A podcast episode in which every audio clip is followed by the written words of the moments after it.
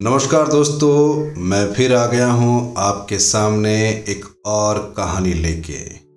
हम उसी कहानी का विस्तार से आपको प्रस्तुत कर रहे हैं, ध्यान योग, भाग तीसरा। तो चलिए शुरू करते हैं, भाग तीसरा।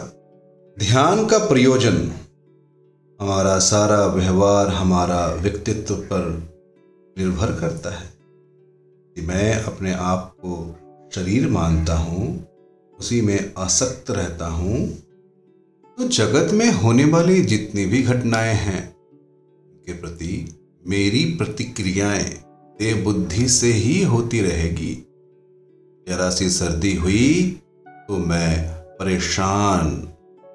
गर्मी हुई तो मैं परेशान, क्योंकि देह में आसक्ति हूँ देह बुद्धि में रहने वाले का व्यवहार एक प्रकार का होगा। और आत्मा बुद्धि में रहने वाले का दूसरी प्रकार का। कोई हमारी स्तुति करता है तो हमें बड़ा अच्छा लगता है। कोई निंदा करता है, बड़ा बुरा लगता है। और हम शुद्ध होकर कह उठते हैं, तुम्हें मेरी निंदा करने का क्या अधिकार है? परंतु ज्ञानी पुरुष सब प्रकार का व्यवहार करते हुए भी अच्छी बुरी परिस्थितियों में सहज रूप से शांत अपने आनंद स्वरूप में स्थित रहता है। गीता जी में भगवान कहते हैं, सर्वदा वर्तमानो ईसा योगी माया वर्तते। सैक्रोटीज के बारे में एक बहुत अच्छी कथा सुनी थी। उसकी पत्नी बड़ी क्रोधित स्वभाव की थी। दूसरों के सामने भी सैक्रोटीज को भला बुरा कहती रहती थी। बड़ी विचित्र बात है। सारी दुनिया तो महापुरुषों का सम्मान करती है। परंतु प्रिया घर वाले उन्हें घर की झाड़ू से ज़्यादा नहीं समझते। तो एक दिन शिष्यों के सामने ही उन्हें सेक्रेटरीज को बहुत डांटा। शांत बैठे रहे।